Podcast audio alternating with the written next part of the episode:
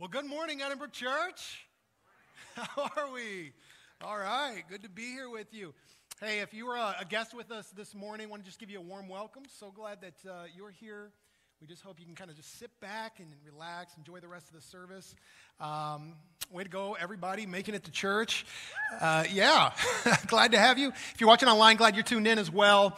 Uh, part of what's going on here at Edinbrook. We are in a new series right now called um, A Time for a Change. Time for a Change. And the idea behind the series is, is if you're going to experience change in, in your life, you're going to experience transformation, we, we want to challenge you and get you asking that question like, what steps do you want to take so that you are experiencing that change in, in, in five years? That's our question for you. Where would you like to see yourself in five years from now? Maybe you would like to have a healthier fi- uh, uh, financial situation and be experiencing more financial freedom and have less debt in your life. Maybe you would like to have a healthier marriage. Or maybe you'd just like to have a, a little more joy in, in your life and a little more joy in your heart. Where do you want to be? Well, I can tell you this unless you start taking steps to get there, change will not happen in, in your life. We, we don't move to, to, to chaos to order by, by simply coasting. If you're going to move from chaos to order in, in your life, you are going to have to take action. You are going to have to take steps of faith. And that's why what we're talking about this morning is so important, because this morning we're talking about setting goals for your life. We want to talk about goals. Without goals, you are not going to experience the life transformation that God wants for you and ultimately become more like Jesus Christ. I remember probably three years ago now, my son was playing flag football. And so we showed up to where he was playing flag football, and there was a, a team that was seemed maybe a year younger than, than Logan's team playing uh, their game. They, these kids were probably about six years old. And coach is out there on the field. I mean, his face is just red. He's got a vein sticking out of his neck as he is yelling at these kids, just trying to herd cats, okay? By the way, if you are a coach of any kind, I have mad respect for you. You just need to know that. But this coach is out there trying to get some semblance of formation with, with his team. Eventually, he, he gets the team to somewhat line up when, when this little quarterback squeaks out a hut and hands it off to this little guy, this little running back who clearly has no idea what to do. So coach yells, run. The kid takes off, but he starts running towards his own end zone. Okay? So the coach says, no, no, no, no, no, no. Go the other way. Go the other way. So the kid turns and he beelines it to the sideline, crosses the sideline where his mom is sitting, and he hands her the ball. now, now we're watching this and we all think it's adorable. We're laughing. Everybody thought it was cute except for the coach. Okay, I thought the coach was about to have like a nervous breakdown out, out on the field. The problem was that this kid, uh, even though he would spend right the rest of the game cheering on his team from the sideline, uh, he hadn't learned what, what the goal was. The, the ultimate goal to win the game. Okay? But, but the immediate goal is, is you got to get the ball in the end zone. And you got to score more points than their team. He, he didn't know what the goal was, and so he was just running around not knowing what to do. It's cute when a six year old does that on a football field. It's not so cute when we do that with our lives. God is like that coach. He wants us to have goals in our life, He wants us to have aim and direction, to, to know where we're going in life. And so, uh, just out of the I, I want you to, to get you thinking about different areas of your life where maybe you should be setting some godly goals. And maybe it is your marriage. Maybe you and your spouse need to plan at least once a month where you guys invest in a babysitter and, and do a date night together where you can just talk and, and be friends. Maybe it's your finances. You need some goals. Maybe in, in a year, maybe in five years, you would like to have X amount of dollars in savings. And maybe you'd like to be out of debt. Maybe it's a spiritual goal. You'd, you'd like to memorize by the end of this year 10 Bible verses that can be fighter verses in your life. Start thinking about those different areas of your life where you would like to set goals.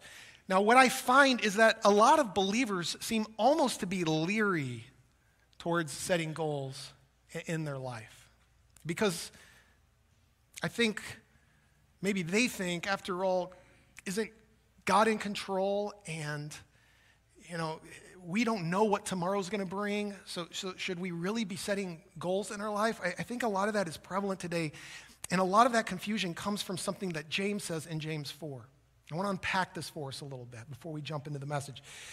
In James 4, he says this Look here, you who say, Today or tomorrow, we are, go- we are going to a certain town and, and we'll stay there a year. We will do business there and make a profit. How do you know what your life will be like tomorrow? Your life is like the morning fog. It's here a little while and then it's gone. It almost sounds like James is saying we shouldn't have goals in our life because we don't know what tomorrow will bring. Is that what James is saying? No. Because look at the next verse. He says, What you ought to say, what you ought to say is, if the Lord wants us to, we will live and we will do this or that. If the Lord wants us to, we will accomplish that goal. We will have goals, and if the Lord wills, we will live and we will do this or that. We will climb out of debt, if the Lord wills. If the Lord wills, we will start having that date night once a month, and the funds will be there to, to pay for that babysitter. So, so James here is not again setting goals in our lives. He wants to change our attitude, however, in how we create these goals. He really wants us to check two things. First, he wants us to check our, our heart, our motive. What, what's your motive with, with your goals? Do you have superficial motives? Because God wants you to have supernatural motives. If your motive is just to start a business or make lots of money, you know, so that you can spend it on yourself, so that you can go get that fancy car, so that you can go to, go to work and, and pay for that fancy car that drives you to work, where you can work all day to pay for that fancy car that then drives you to work where you work all day to pay for that fancy that's probably not a very good motive that would be a superficial motive but if you saw your job as i, I go, to, go to work uh, uh not only to be a, a good example there in the workplace but so that I can make money and be a part of funding the kingdom of God, that, that's a supernatural motive. And, and so James isn't saying here, don't make money. I'm not saying here, don't start businesses. Start businesses. Be an entrepreneur. But, but, but what's your motive in that? Does it go beyond spending it on yourself, or does it go to, no, I want to be a blessing to the kingdom of God? We, we have someone here at Edinbrook Church who, who's a leader, volunteer leader. I would love to get this person on staff. I'd love to get him on staff because they're just such a high quality leader. They get ministry and the challenges and what it takes to do ministry. But I've asked this person many times, and, and what this person says to me is that that's not my calling. My calling is I want to be a business owner and be out there in the world where I'm able to make money because I'm able to use that money to help fund the ministry right here at Edinbrook Church. As many of you have also done. And so what I'm saying is his perspective is different. He doesn't go to work like I'm just going to make a job so that I can survive. He, he goes to work to make money, to invest in eternal things. That's a different way of looking at your, at your job. Every year I have the, the E team, the executive team, our staff, come up with goals for our ministry. And one of our goals is we want to expand our footprint. We want to reach more people. Now, some people might interpret that and say, oh, you just want to be a big church. That's what that's about. You just want to be a big church, and maybe you just want to be a fancy church. Friends, that would be a superficial motive. That's not our motive. Our motive is we want to see that next person who comes through our doors come to know Jesus Christ and receive the eternal life that we all have in his name. That's our motive. It's about reaching that next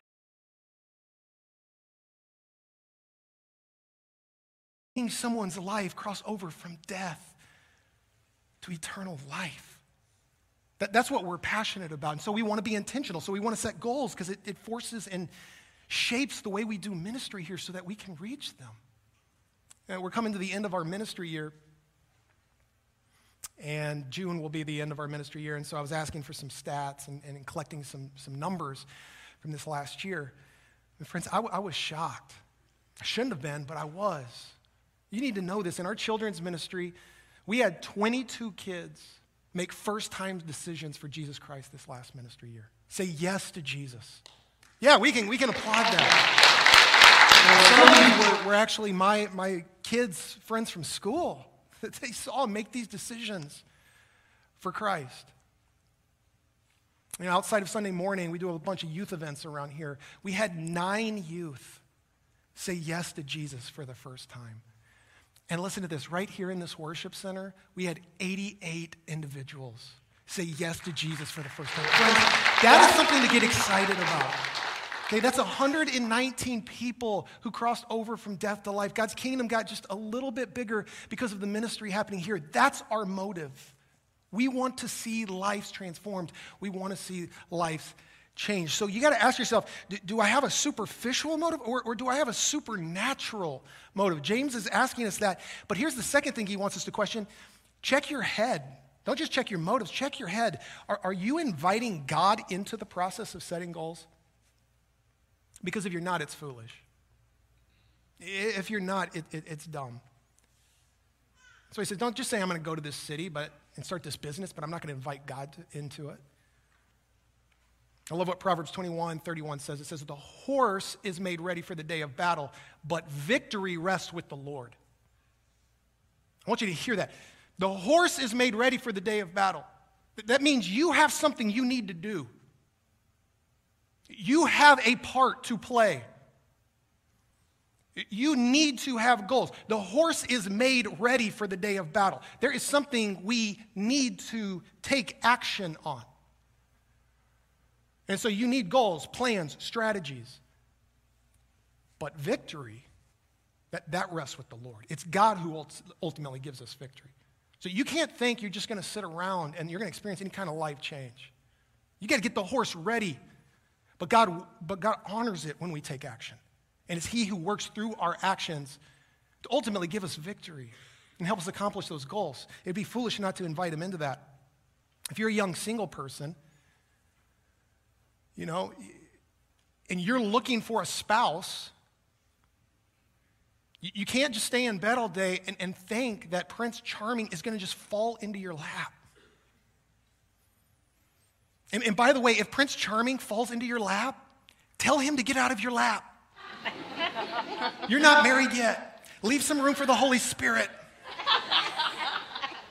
But secondly, that's probably not going to happen. You're probably going to have to take action. Many of you know Amanda Miller, our, our, worship pastor. She met her husband right here at Edinbrook Church by joining a community group. You're, you're looking for a, a spouse. Were, were you at the young adults gathering? If you're a young adult, last week? Did you take action? If you're looking for a spouse, join our greeter ministry. Because then you can check everybody out that's coming through these doors. All right? And you can sit behind them. How you doing, you know? You got to take action. You got to get the horse ready. But, but then you invite God into it because it's God ultimately who gives you the victory.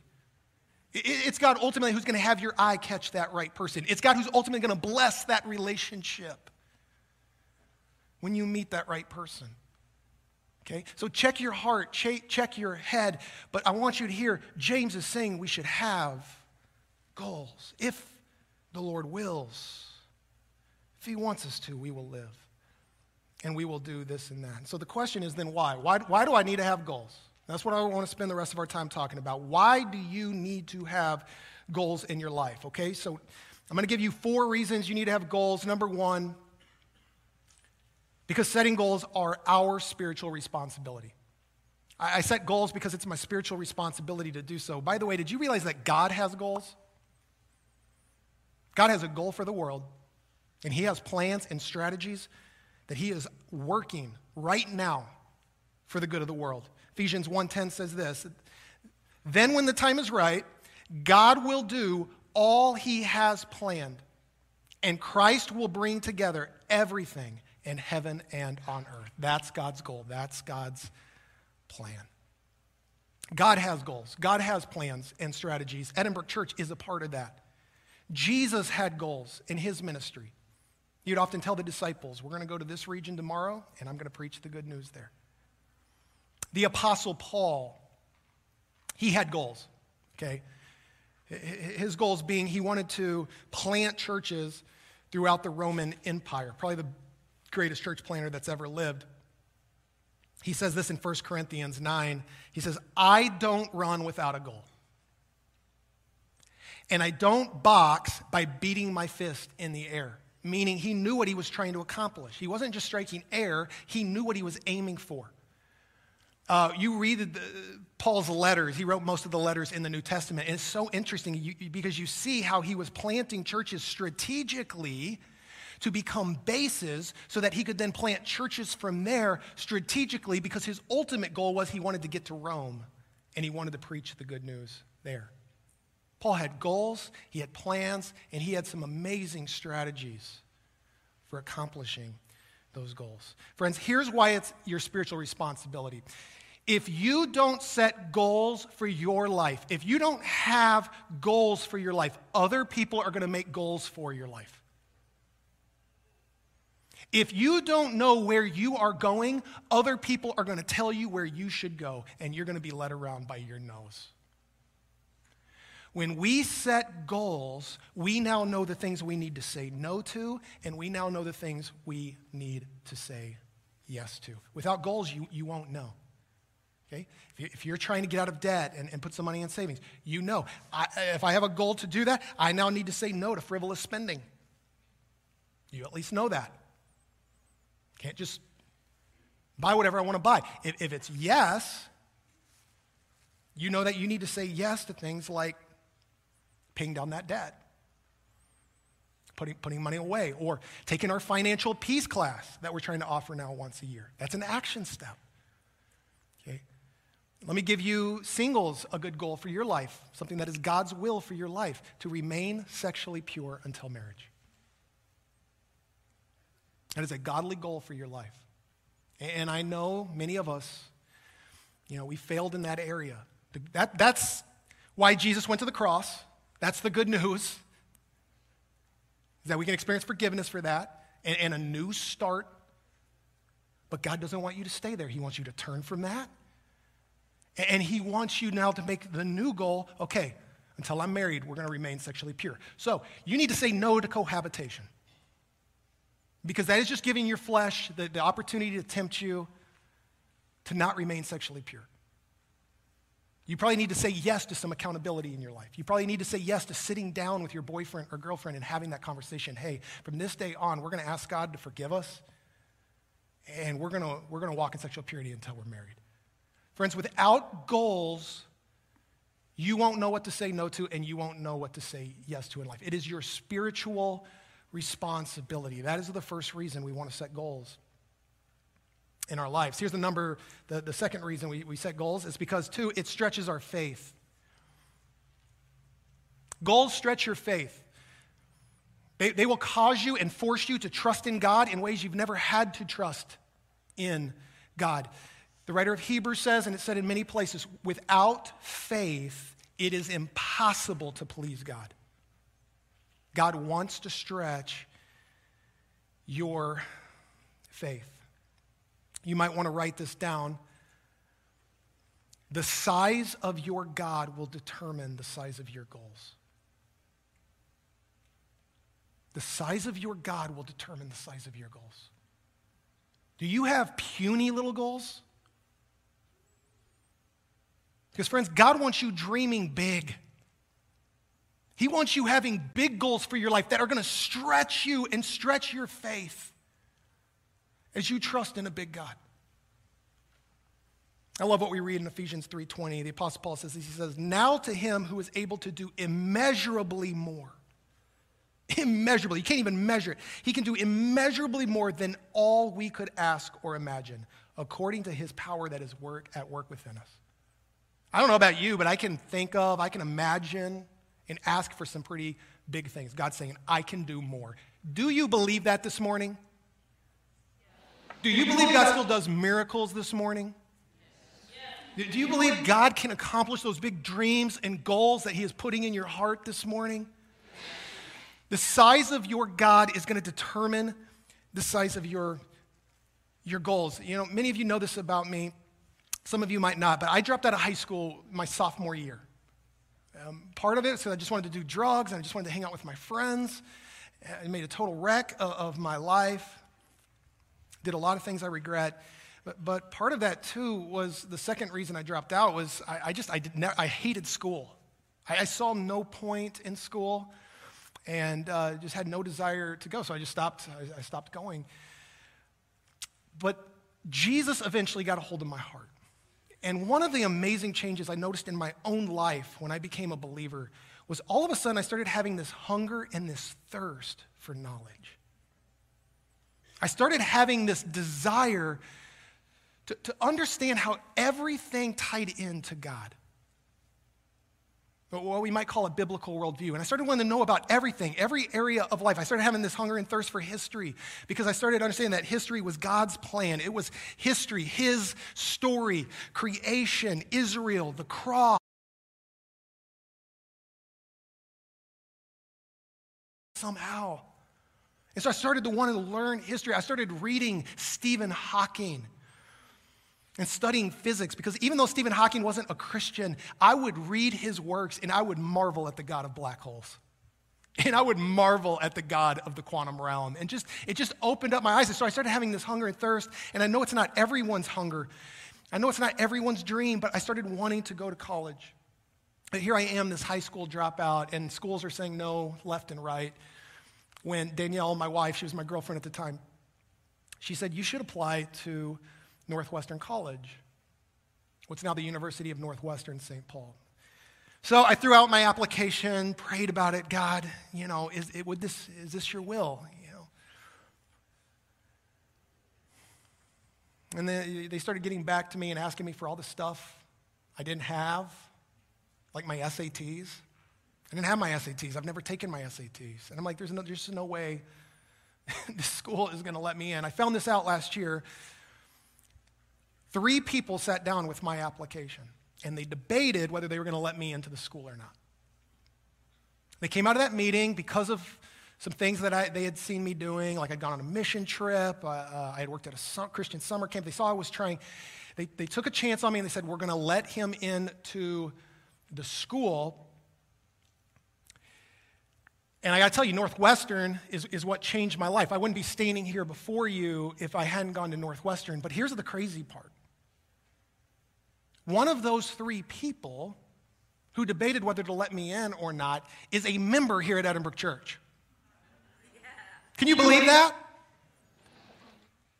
Little did that person know that over 15 years later, that student they let in would be the pastor of the church they belong to. Do you see God in that? Do you think this is a God who can do some pretty big things in our life? Then I got the bill, and that really stretched my faith. I'm not going to lie to you. But Northwestern College changed the trajectory of my life. That was a dream. It seemed like an impossible dream for a high school dropout. God made it happen because He can do more than we can ask or imagine. You know, last year we wanted to, to reach a certain amount of people, and I just told you we, we saw 119 people come to know Jesus for the first time last year. We, we just raised our goal to over 200 for this year. That sounds like a, that sounds like a big number. But we worship a big God, amen? And we want to see this God work. This is the dream He's put in our heart. So Psalm 37 4 says this I love it. Delight yourself in the Lord. Delight yourself in the Lord.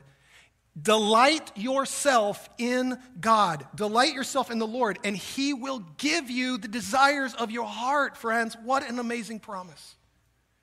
Because as you delight yourself in God, guess what? He starts to put those dreams in your heart. And He's going to start to stretch your faith. And He's going to say, Do you trust me for that dream I have put in my heart as you delight in me? Delight yourself in me, and I will give you that desire I have put in your heart. It's an amazing promise. Now, that's the second reason we need goals in our life because they're going to stretch us. The third reason we, we set goals is because goals give us something to live for. They've done a bunch of studies on this. They studied the Holocaust survivors. And one of the things that they found about that was interesting, one of the key findings about the Holocaust survivors compared to those who didn't make it out of the Holocaust, was that the survivors were in the same living conditions as those who didn't survive. But the thing that they found helped them to survive was they had goals. They, they had something they were living for, something that they were looking forward to. And that they believe that's what helped those survivors make it out alive. Without goals in your life, you're not going to have a lot to live for. That's just a reality. Without goals in your life, you're not going to have a lot that gets you out of bed in, in the morning. That's why Job says this, Job 6:11. Job, if you don't know, he was a person he had it all, but he lost it all. And he was writing out his thoughts, and he says this What strength do I have left that, that I can go on hoping? Or he's saying this to his friends, actually, but what goal, listen to that, underline that, what goal do I have that I would want to prolong my life? Mean, you don't have a goal. You, you don't know what you're living for. You, you don't know what you're, you're aiming for. Friends, the reality is we're going to experience setbacks in life. This is why it's so important that you have long term goals. You are going to experience setbacks that are going to stretch your faith. You're going to experience setbacks. You've got to have that long term goal because that's what's going to help you to push through. Do you know how often, as your lead pastor, I think about quitting? Any ideas? Every Monday. Just about every Monday, I get something called PMS, post message syndrome. and I'm exhausted and I'm tired, and then you, you throw in the devil and the spiritual warfare that comes in this position. And I sit there and I beat myself up over things I said, and I'm like, I just hope I didn't say anything that's gonna lead anyone away from hope, from hope in Jesus Christ, that there's a hope for their life. I'm like, God, surely you could find someone smarter and more intelligent than me to, to do this position, to fill this role.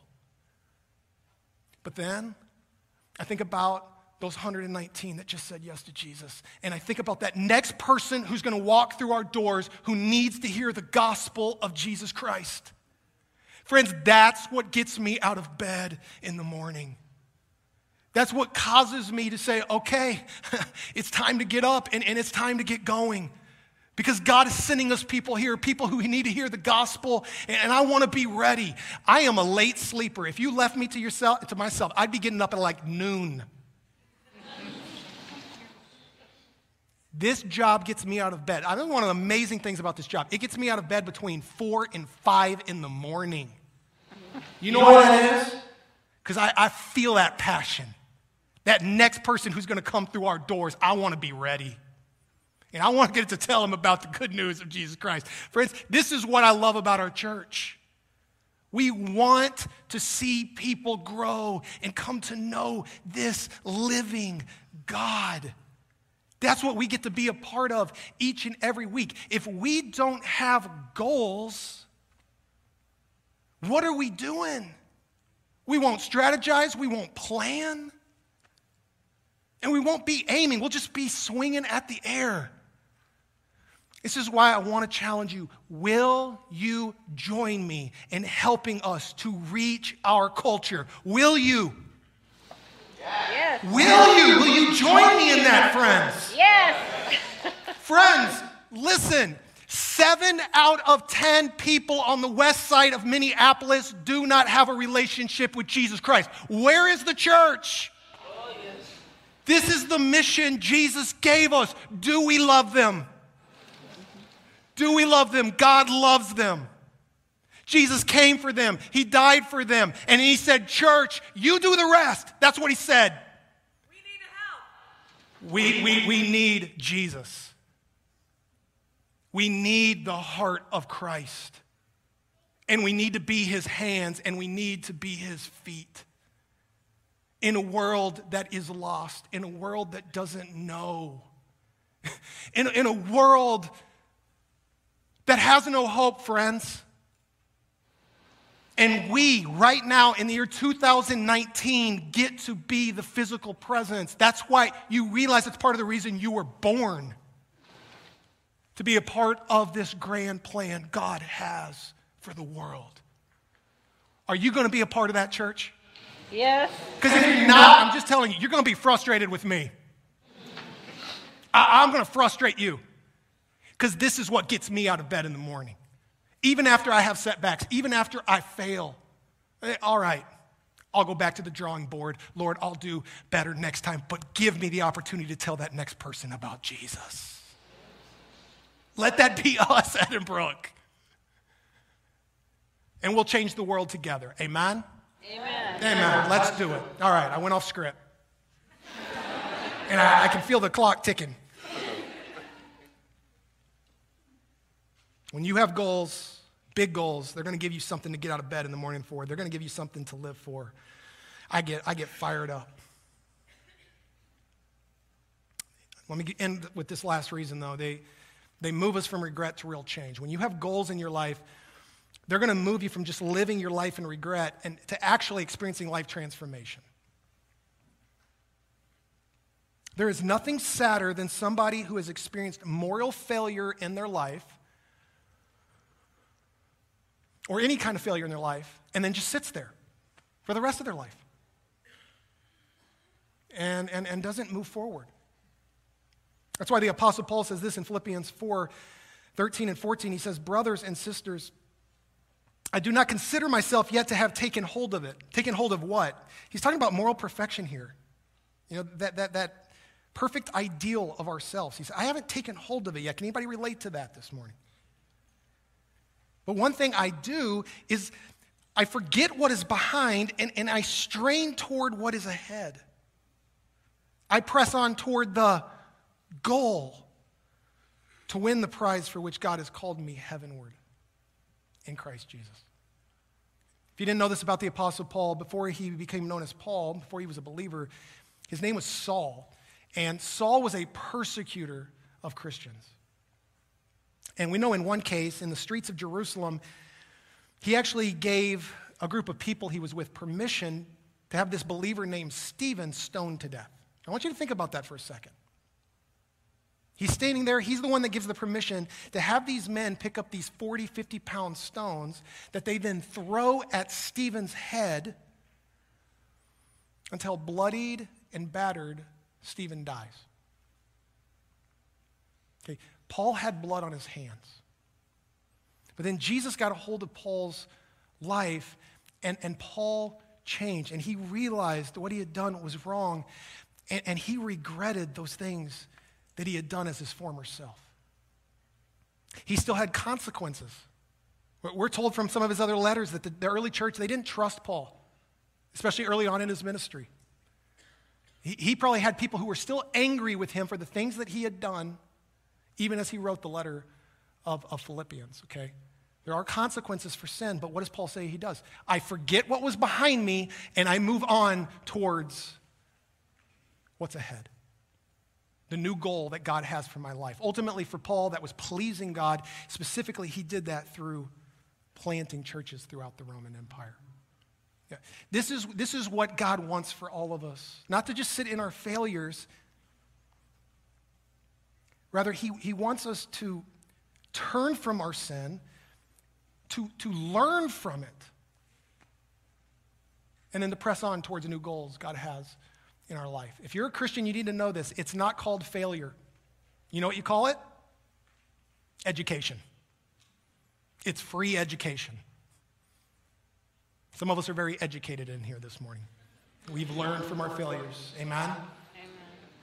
If you see any wisdom in your pastor, it's because I wasted years of my life. And then Jesus got a hold of my heart. And he said, Brent, I will take your past and I will use it. There are things that you can learn from. I learned from my past the mistakes I made. That is not the way to live. That was foolishness. And now God is using me in my ministry to help people who come out of a past like that, to give them hope through the pain that comes with a past like that, or to help people not make the mistakes I did. When we turn from it and when we learn from it, we get, we get that education. But God doesn't want you to stay in regret. He wants you to set new goals for your life that lead to real transformation, change. And so I'm going to give you a homework assignment this week. Here it is. I'm going to challenge you to go home and set some goals for your life. Challenge every one of you to do that. Nothing's going to change in your life if you don't do anything with this. So, just very quickly, I promise it'll be really quick. If you're taking notes, jot these things down. Five steps for setting goals this week. First, you got to pray. Starts with prayer. Invite God into the process. Ask God if there's anything He wants you to do. If there's a goal He wants to put on your heart, if there's a dream He's putting on your heart, pray and invite God in. Number two, write down the goal. What moves something from a dream to an actual goal has a lot to do with by simply writing it down.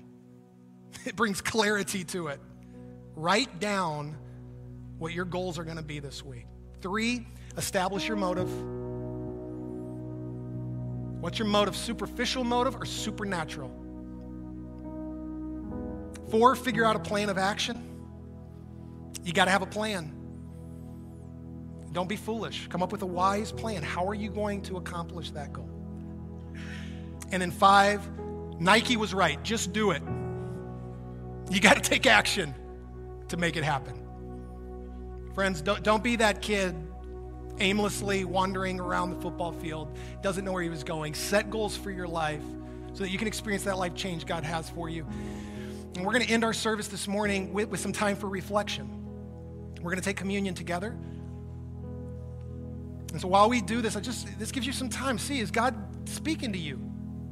Is there any dream or goal He's putting on your heart this morning? We're going to pass the bread, we'll pass the cup. You eat, drink whenever you feel ready. I'm not going to get back out here. But I want you to hear this. Jesus had a goal. Jesus had a goal when he came to earth. And the Bible tells us what it was. It says Hebrews 12, 2, for the joy set before him for the joy set before him, he endured the cross. For the joy set before him, Jesus went to the cross, scorning its shame, and then he sat down at the right hand of God. What was this joy? What was this goal? It was you. That he could purchase your salvation, that he could give you the forgiveness of sin, and that he could give you that new start that we all need in life so that we could spend our eternity with Him. Friends, Jesus had a goal, and that goal is you. Why don't you give Him thanks for that this morning? Lord Jesus, we thank you that you care for us. Maybe that's just who you are. And I, I, I just pray, Lord, that as we pass the bread and we pass the cup, we will give you thanks that you pursued us even when we didn't know better. That you had us in mind even before we were born. That's an incredible thought. Maybe we could just spend some time this morning saying, Thank you, Christ. Thank you for what you did for us, that you came for sinners like us. And I know, God, there are some goals that need to be set this week and some big dreams that need to be dreamt. So, would you do that in our heart as we delight ourselves this morning in who you are? We love you and we thank you for the love you have for us and for the world. We pray this in your name. Amen.